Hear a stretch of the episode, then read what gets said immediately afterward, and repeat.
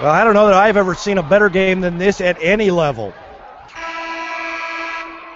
Tigers lead Helias 63 60 with 19 and a half seconds left in triple overtime.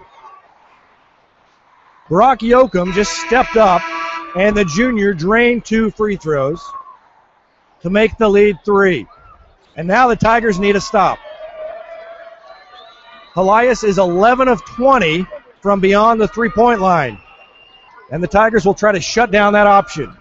Length of the floor to go for the Crusaders. Bax was going to throw it in. Instead, they are going to give it to Sykes, I believe. Sykes is going to throw it in. In the backcourt. Gets it into Bax. Bax has it stolen away by Geiger. Geiger dunks it. Geiger dunks it home. Stolen briefly by Beckemeyer. Bax picks it up. Beckemeyer yelling no fouls. They put it down low. Off the glass and in. Off the glass and in for Helias. Three seconds left. Two seconds. Foul committed by Helias.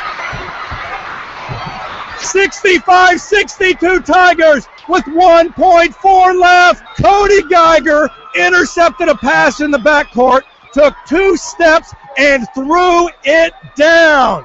And now Canyon Smith to the line with a chance to clinch it. Free throw is up and good! Canyon Smith, with only his fourth point of the night, makes the lead four. And make it five.